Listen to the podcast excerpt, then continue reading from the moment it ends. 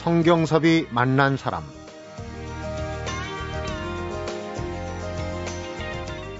루푸스 환자들에게 용기를 주려고 시작한 코칭이 제 인생을 바꿨습니다. 정작 용기를 얻고 달라져야 할 사람은 바로 저 자신이었습니다. 성경섭이 만난 사람, 오늘은 아나운서에서 공무원으로 또 홍보 대행사 대표에서 또다시 코칭회사 대표로 변신을 거듭하고 있는 정미홍 씨를 만나봅니다.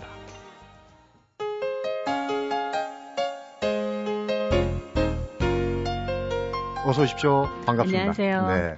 반갑습니다. 앞에서 여러 직함과 직종을 민망하네요. 네, 변신.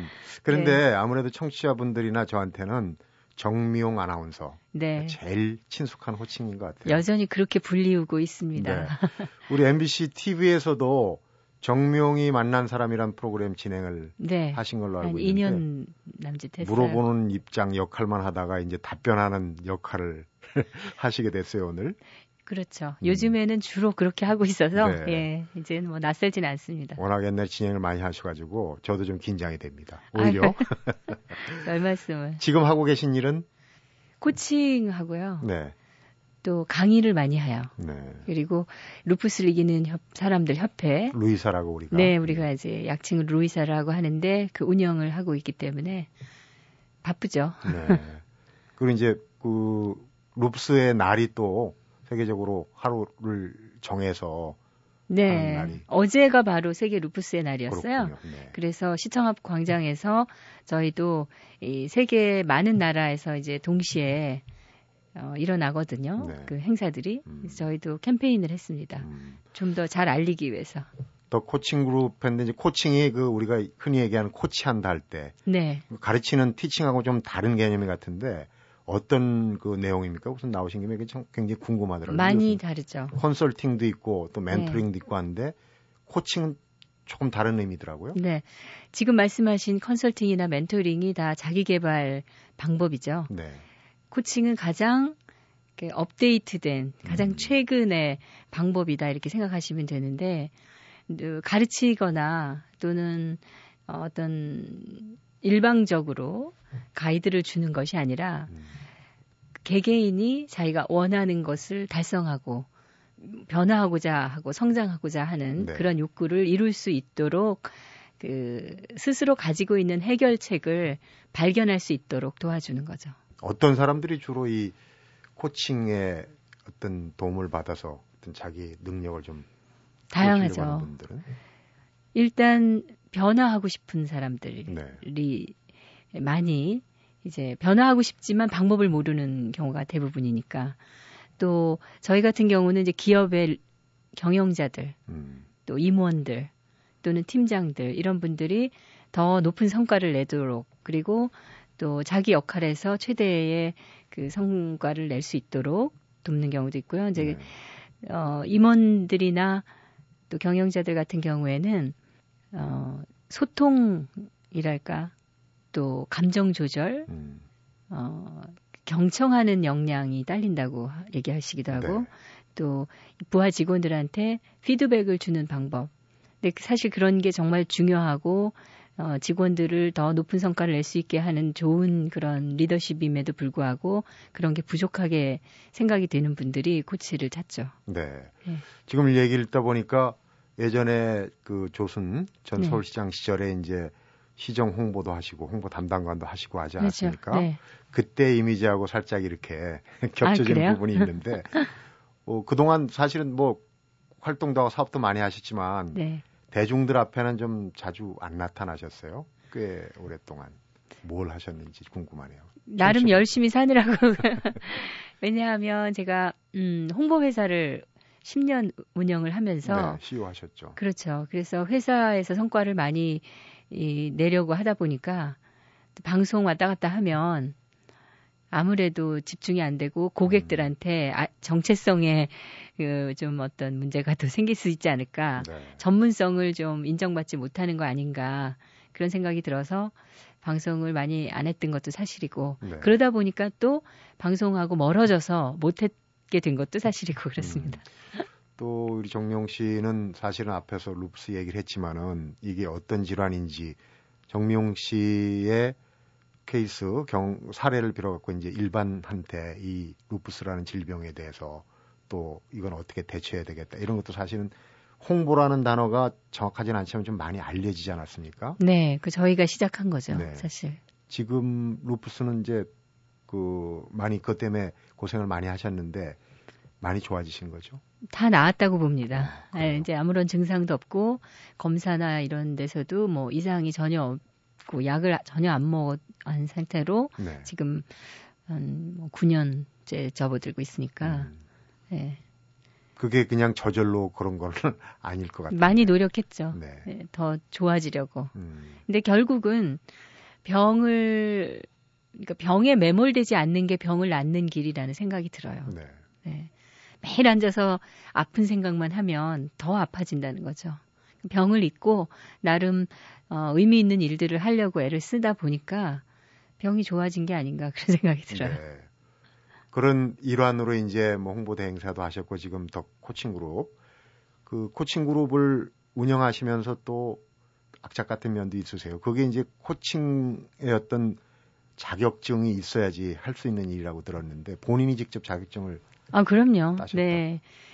코칭을 알게 되고 코칭의 효과를 제가 실감하면서 한 4년 가까이 정말 열심히 나름대로는 공부를 했어요. 네. 그래서 음, 국내 그 코치 자격증도 따고 또 국제적인 코치 자격증도 따고 그렇게 하고 나니까 이제 아 이걸 좀 더 확산시켜야 되겠다는 생각이 들어서 음. 그 동안에 했던 홍보 회사를 일부 접고 코칭 회사를 어, 오픈을 하게 된 거죠. 그러니까 자격증을 갖춘 대표 CEO인데 어, 앞에서 제가 들은 얘기로만 하면은 코칭이라는 게 이제 자기 안에 잠재 능력을 일깨워서 음. 어떤 성취를 이루게 하는 거 아니겠습니까? 네. 그렇다면은 자격증도 있으시고 먼저 내 안에 있는 모범 답안을 찾으셨을 것 같은데.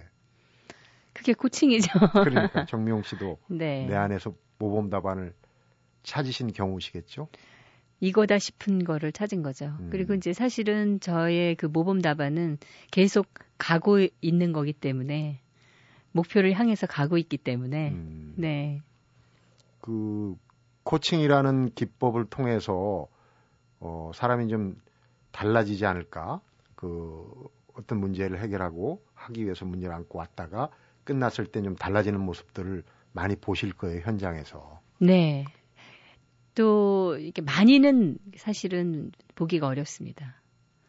왜냐하면 그 변화라는 게 코치가 이제 지속적으로 계속적으로 뭐 지원도 해야겠지만 본인이 스스로 자기 성찰을 꾸준히 하고 계속해서 노력하지 않으면 쉽지 않은 일이거든요. 네. 네.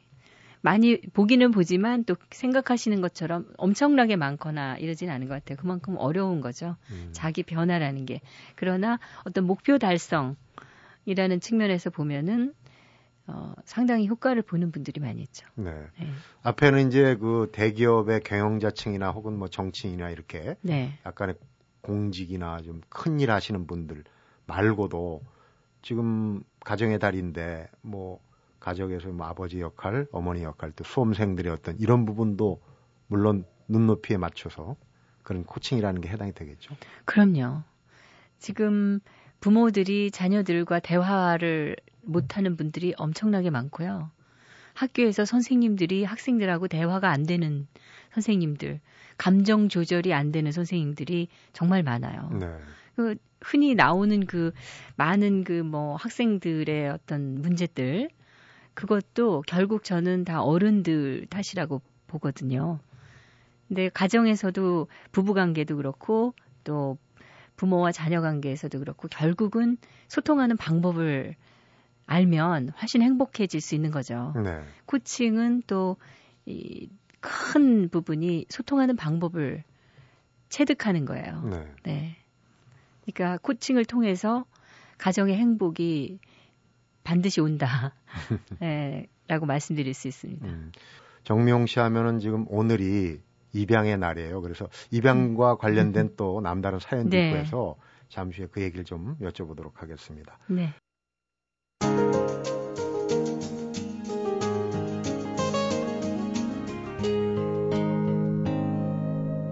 성경섭이 만난 사람. 얼마 전에 TV 프로그램에서 우연히 정명 대표를 봤어요. 근데 어, 보셨어요? 딸바보 소리를 들을 만한 그런 모습을 아주 네. 가감 없이 보여주셨는데 하나뿐이니까. 네, 오늘 입양의 날인데 사실은 가슴으로 낳은 딸이에요. 네. 그렇죠? 네. 딸 얘기를 좀 한번 여쭤보겠습니다. 어떻게 보면은 이렇게 이제 오늘 이 자리에 나온 것도 또, 어, 그 얼마 전에 TV 프로그램도 그렇고 좀 대중 매체에 오랜만에 이렇게 등장을 하신 게 그 딸 덕분이 아닌가 생각이 듭니다. 네. 네. 그때 관심들이 많으셔요. 지금 이제 중학생이 됐죠? 네, 이제 곧 고등학생이 됩니다. 어. 네. 그러니까 따님을 입양하시던 때 지금 기억으로는 공개 입양, 네. 입양했다는 사실 공개하는 게 맞느냐, 뭐 문제가 있느냐 했고 논란이 굉장히 있었던 그런 시기로 제가 기억을 합니다. 여전히 그렇습니다. 네. 그 의식은. 근데 이제 공개 입양을 네. 하셨어요. 제 딸을 위해서 그게 더 어, 필요하다고 생각했기 때문입니다. 음. 네. 왜냐하면 그 엄마로서 할 수 있는 일 중에 하나가 이 사회에서 많은 사람들이 가지고 있는 입양에 대한 편견을 없애게 하는 거가 음. 더큰 일이다라고 생각했어요. 그리고 아이가 나중에 커서 어, 자기가 입양됐다는 사실을 느닷없이 알게 됐을 때 느끼는 배신감 그런 것 때문에 사실은 부작용이 정말 많거든요. 네.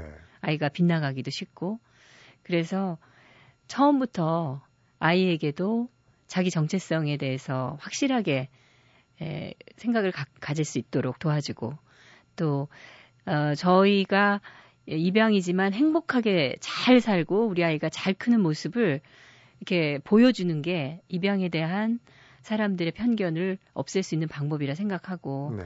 또 입양하는 그 과정에서 어, 벌어지는 많은 부조리한 일들을 빨리 고치도록 그렇게 좀 기여를 하려면 어, 공개 입양을 할 수밖에 없다. 네. 그런 생각을 했죠. 그때 이제 공개 입양 얘기를 하기 전에 입양을 선택하게 된 뭐 아시는 분들은 또 많이 아는 얘기겠지만은 입양을 선택하시게 된 어, 사연이 있지 않겠습니까?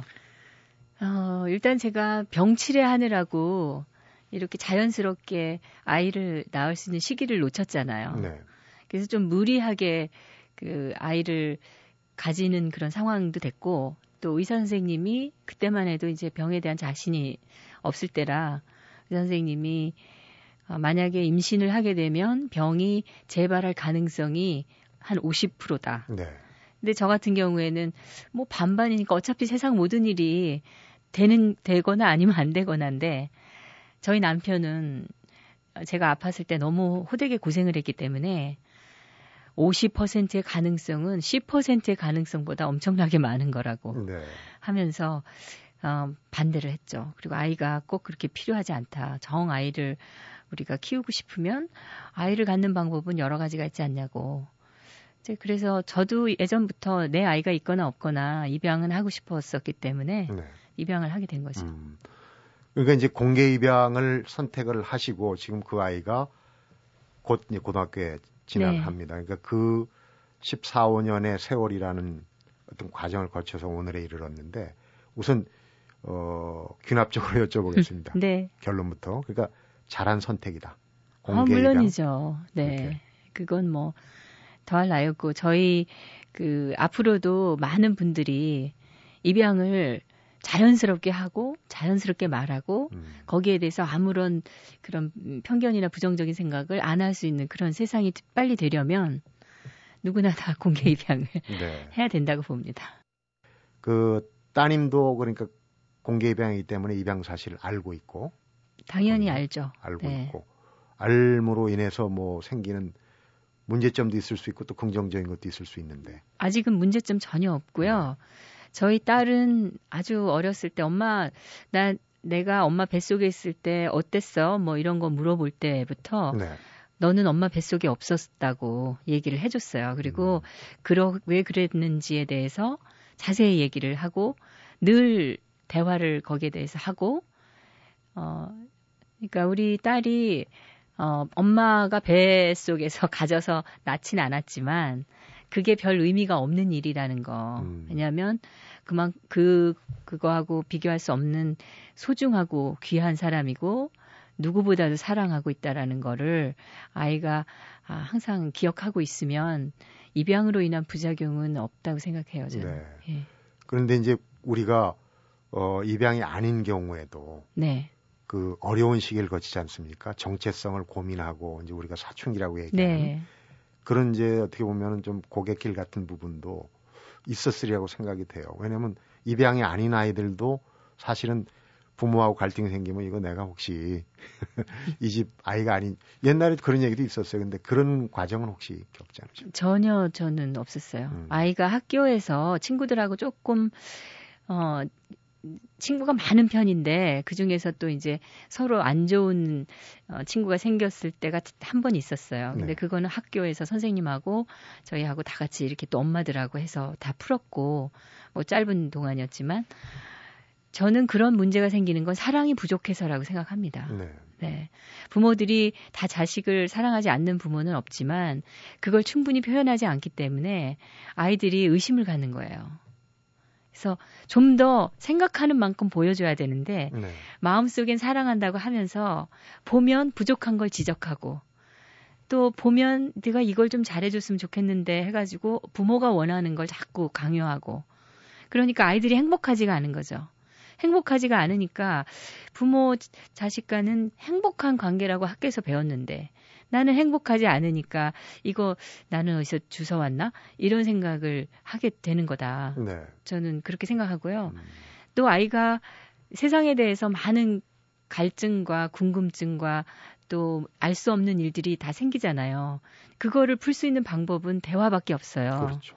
뭐에 대해서 얘가 궁금해 하는지, 뭘 가지고 고민하는지를 부모가 잘 몰라요. 아이 혼자서 풀려고 하니까 빗나가는 거죠. 왜냐하면 그 대화를 나눌 수 있는 사람을 찾아가는 거죠. 네. 어렸을 때는 어, 뭐 의문도 별로 없지만 부모 아니면 안 된다는 그런 생각이 있으니까 능력이 딸려서 있지만 이제 좀 더 커서 밖에 나가서 자기의 생활을 하게끔 되면은 이제 자기 말을 더 잘 받아들여주는 사람한테 그게 친구든 네. 또는 뭐 학교 선생님이든 주로 친구죠. 선생님들도 대화 방법을 잘 모르니까. 네. 근데 그렇게 됐는데 공교롭게도 그 친구가 좀 나쁜 생각을 가지고 있다. 또는 어, 엉뚱한데 호기심이 많은 친구다. 뭐 이랬으면 이제 글로 따라가는 거죠. 네. 그러니까 그걸 방지하려면 부모가 계속 열심히 관찰하고 또 진정으로 사랑을 많이 표현하고 사랑하는 만큼 그게 필요하다고 봅니다. 네. 그러니까 따님 같은 경우도 사랑을 충분히 베푸는 그 그런 방법으로 이제 정체성의 문제를 그렇죠. 미연에 방지하거나 또는 네. 쉽게 넘어갈 수 있게. 저희 딸은 지금도 얘기하지만 제가 확실한 거는 저희 딸이 엄마 아빠의 보물이다 자기가 음. 라는 거에 대한 의심은 없어요. 네. 네. 누가 뭐래도 어, 나는 엄마 아빠의 보물이고 엄마 아빠는 무슨 일이 있어도 내가 얘기하면 들어주고 거기에 대해서 의논해 줄 수 있는 사람이다. 이런 확신을 심어준 거죠. 네. 계속 그 얘기를 하는 거죠. 그리고 실제로 문제가 생겼을 때는 이제 아이의 편에서 음. 예, 부모의 의견을 강요하지 않으려고 되게 노력하고 뭐 작은 일이라도 벌어지면 항상 이야기를 하죠. 예.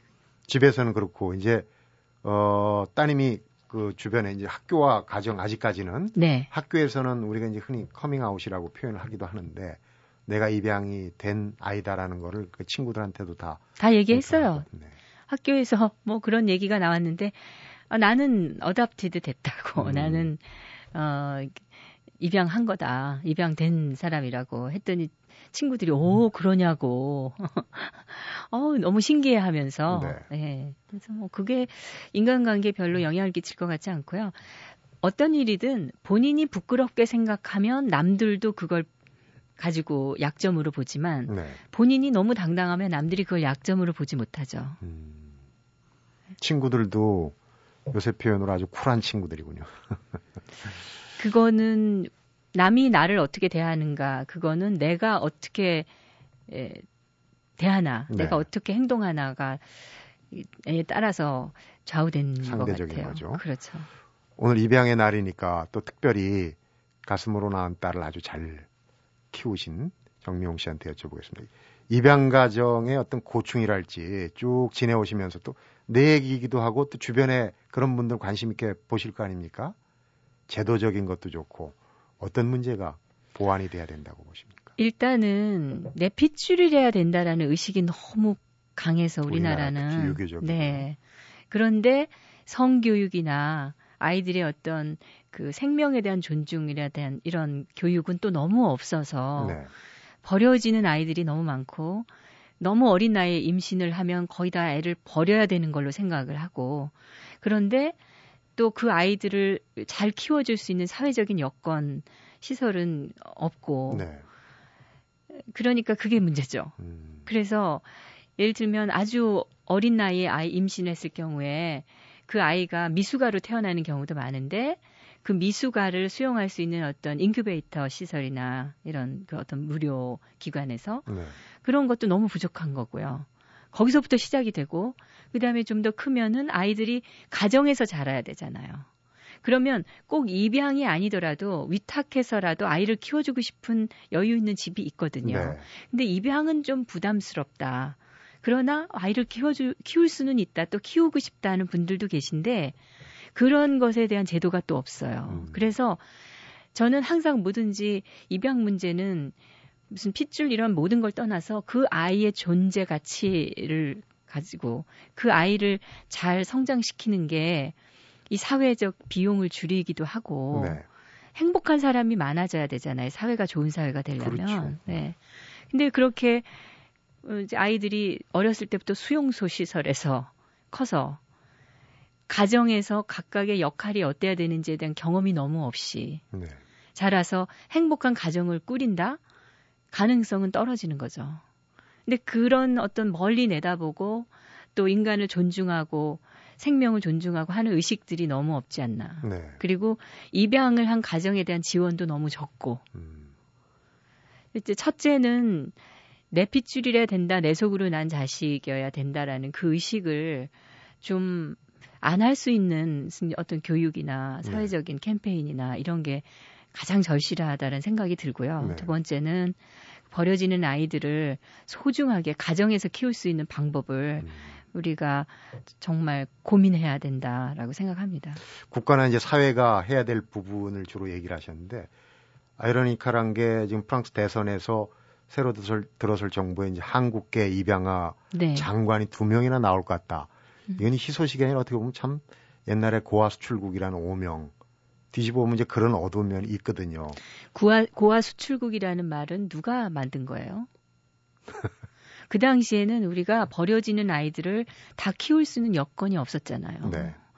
누구라도 그 아이를 키워서 잘 키워서 그렇게 그 아이를 행복하게 교육받을 수 있게 했다면 우리는 감사해야 되는 일이라고 생각하고요. 네. 이제 우리가 여건이 좋아졌으니까 이제 그렇게 안 해도 되도록 우리가 해야 되는 거고 음. 그때는 어쩔 수 없었어요. 그럼 그 아이들을 이제 외국으로 내보내면 창피하니까 아무렇게나 막 살도록 방치했어야지 당연한 거라고 보세요? 그건 아니죠.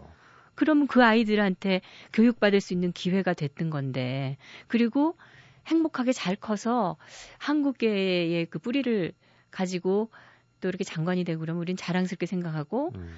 또그 친구들이 그분들이 한국의 어떤 뿌리를 기억해서 한국에 좀 유리한 어떤 좋은 일들을 해준다면 음. 감사한 거지만 저는 아 잘 자랐구나 그 사람은 프랑스 사람이에요. 네. 기억도 아마 별로 없을 거예요. 그럼요. 그리움이라는 게 있을 수도 없고. 근데 우리만 어, 한국 사람이고 뭐 불쌍하고 뭐 이거 저는 아니라고 봅니다. 그냥 객관적인 사실대로 있는 대로 받아들이면 네. 그 사람은 한국에서 태어났지만 좋은 프랑스 부모를 만나서 프랑스 국민으로 컸고 프랑스 사회를 위해서 기여할 사람이에요. 네. 네. 그래서요. 그래서인데 네. 고아수출국이라는 거는 예전에 어떤 이제 비판적인 시각에서 네. 하는 얘기고 이제 매스컴에서 뭐 만들어낸 말일 수도 있고 그런데 지금 아까 이제 국가나 제도적인 차원에서의 어떤 보완점을 얘기하셨고 지금 정명 씨 나오신 얘기를 듣고 나도 뭐 비슷한 처지거나 혹은 입양을 생각하신 분들 네. 또 입양에 대해서 뭐 반대로 부정적인 생각을 갖고 계신 분도 있을 텐데 어, 그런 분들을 위해서 좀 어, 본인의 경험도 있, 고 하니까 네. 들려주고 싶은 얘기 있을 것 같아요. 네. 그 아이를 데려왔을 때 이제 염려하시는 분들 생각을 좀 보면 이 아이가 나중에 자기가 입양아라는 걸 알고 또 어, 어떻게 나쁜 짓을 하면 어떡하나. 또 하나는 도대체 이 아이의 그 부모라든지 누구의 자식인지 어떻게 아느냐. 이런 의식이 있는 것 같아요. 네. 근데 그거는 내가 아이를 잘 키우면 그러니까 아이, 아이가 교육의 그 후천적인 교육이 사람을 만드는 95% 이상의 영향을 준다고 하거든요. 네. 그러니까 타고난 어떤 유전자나 이런 것보다는 내가 그 아이를 어떻게 키울까 고민해야지 그 아이가 와서 나중에 사고 치면 어떡하나를 미리 걱정을 하면서 음. 어, 하시는 거는 음, 그럴 필요는 정말 없다. 내가 아이를 데려와서 키우면 정말 책임감을 느끼고 정말 그 아이를 잘 키우는 방법을 고민한다면 그리고 그 아이를 행복하게 해줄 수 있는 그런 걸 고민한다면 그 아이는 결코 나쁘게 되지 않을 거다. 음. 저 그런 말씀을 드리고 싶고요. 네. 또 고민이 돼서 이거 입양을 할까 말까 하는 분들이라면 그 소리가 마음에서 오는 소리인지 또는 외부에서 다른 사람들이 염려하는 소리를 듣고 고민이 되는 건지 생각해 보시라고 말씀드리고 주변을 싶어요. 너무 의식하는 거죠, 그런 거는. 그렇죠. 남의 얘기를 듣고 고민하시지 마시고 내 마음에 원하는 거를 하시라고 말씀드리고 싶습니다. 네. 입양의 날 직접 가슴으로 낳은 딸을 키우고 계시고 경험을 갖고 계신 분이 얘기하니까 또 마음에 와닿는 것 같습니다. 성경섭이 만난 사람, 오늘은 더 코칭그룹의 정미홍 대표를 만나보고 있습니다.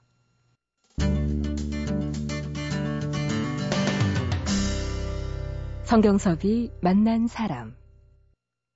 제가 에피소드를 보니까 아나운서 시험을 친구 따라 갔다가 친구는 떨어지고 본인은 붙으셨다. 네. 친구가 원서를 가지러 간다 그래서 네. 내 것도 좀 받아오면 안 되겠냐고. 그래서 네, 한 한 장 덤으로 받아 가지고 음. 시험 봤죠. 그리고 남편을 만나신 일도 사실은 뭐 하늘의 뜻인지는 몰라도 네. 어떻게 보면 참 병과의 인연도 있고 그러셨단 말이에요. 부부가 되는 인연은 따로 있는 것 같아요. 음. 예, 그래서 저도 그렇게 뭐 이제 국제 결혼을 한다 이런 생각은 한 번도 해본 적이 없기 때문에 음. 어, 뭐라고 뭐 말씀이고 인연은 따로 있다 그런 음. 생각을 하죠. 근데 이제 쪽이 이제 얘기한 맥락을 쭉 이어보면은 예. 루프스라는 병 어, 원치 않게 이 걸린 지 그 병이 사실은 전화위복이 돼서 좋은 남편도 만나고 또 가슴으로 딸도 얻고 그다음에 여러 가지 이제 대표직도 하고 왕성하게 일도 하시고 이런 행복한 순간을 또 만드신 것 같아요. 어떻게 보면 전환점으로 전환시키는 힘이 있었다고 생각이 되는데 원동력은 뭐라고 본인은 어떻게 저는 어떤 일이든 내가 그걸 어떤 관점에서 보느냐가 결과를 결정한다고 생각합니다. 네. 그래서 이게 지금 당장은 나쁜 일로 보일 수 있어도 이걸 통해서 내가 어, 어떻게 대응하는가가 나의 미래를 결정하는 거기 때문에 항상 오늘이 중요하고 내가 어떤 일을 부딪히고 있어도 그 일에 내가 얼만큼 적극적으로 대응하느냐가 중요하다 생각해요. 네. 영어로 책임이라는 말이 예, 뭐 이렇게 부담이 되고 뭐 대가를 치르고 이런 뜻을 우리는 이해하지만 사실 그거는 단어가 responsibility 두 단어가 합쳐진 거거든요. 네. 그러니까 반응하는 능력이죠. 책임이라는 거. 그러니까 이게 어떤 일이든 내 앞에 오는 것에 어떻게 내가 반응하는가. 그게 내 나의 책임이라는 거죠. 네. 저는 제가 병에 걸렸다고 그걸 병 때문에 죽을 수는 없잖아요. 그러니까 열심히 살려고 노력한 결과죠. 네. 네. 그러니까요. 뭐 말은 참 쉽게 하시는데 유서도 써놓고 뭐 장례 칠 준비도 하고 뭐 이런 정말 어려운 유서는 안 썼어요. 유서는 유서는 쓸 만큼 제가 그 당시 기력이 있지도 않았고 음. 어 저 혼수 상태고 막 이랬을 테니까. 그리고 제가 그때 의사가 오늘 밤 못 넘긴다고 했다는 말도 저는 나중에 들었지 네. 그런 상황인지도 몰랐지만 정신이 오락가락 할 때도 저는 내가 죽을 것 같은 생각은 안 들었어요. 이러, 빨리 이게 지나가서 건강해져야지 음. 그 생각만 했던 것 같아요. 이 또한 지나가리라 이런 생각을 그렇죠. 상당히 긍정적인 그런 생각이 사실은 병마와 싸우는 데도 큰 도움이 되는 것 같아요. 그래서 병, 병 얘기를 했는데 어, 루푸스병을 이기는 사람들 루이사라고 이제 약칭을 하는데 그 치료하기 어려운 병들을 극복하는 것도 이렇게 여러 사람들이 공동체 내지는 뭐 이렇게 모임을 만들어서 어, 대응하는 것도 상당히 효율적인데 이 루이사 같은 경우가 아주 모범적인 사례예요. 지금 그 일은 잘 진행이 되고 있죠. 네. 올해 이제 해왔지만 아주 뿌듯하게 생각하고 있습니다. 왜냐하면 난치병 질환들의 그 필요한 게 서로 서로 동병상린 네. 하면서 자조하는 거거든요. 서로 도와주는 거. 근데 난치병 질환 가운데서 어 그래도 가장 앞장서서 이 재단이 만들어졌고 네. 또 모범적으로 다른 난치병을 앓고 있는 분들이 아 우리도 해야 되겠다 하는 그런 자극이 됐고 음.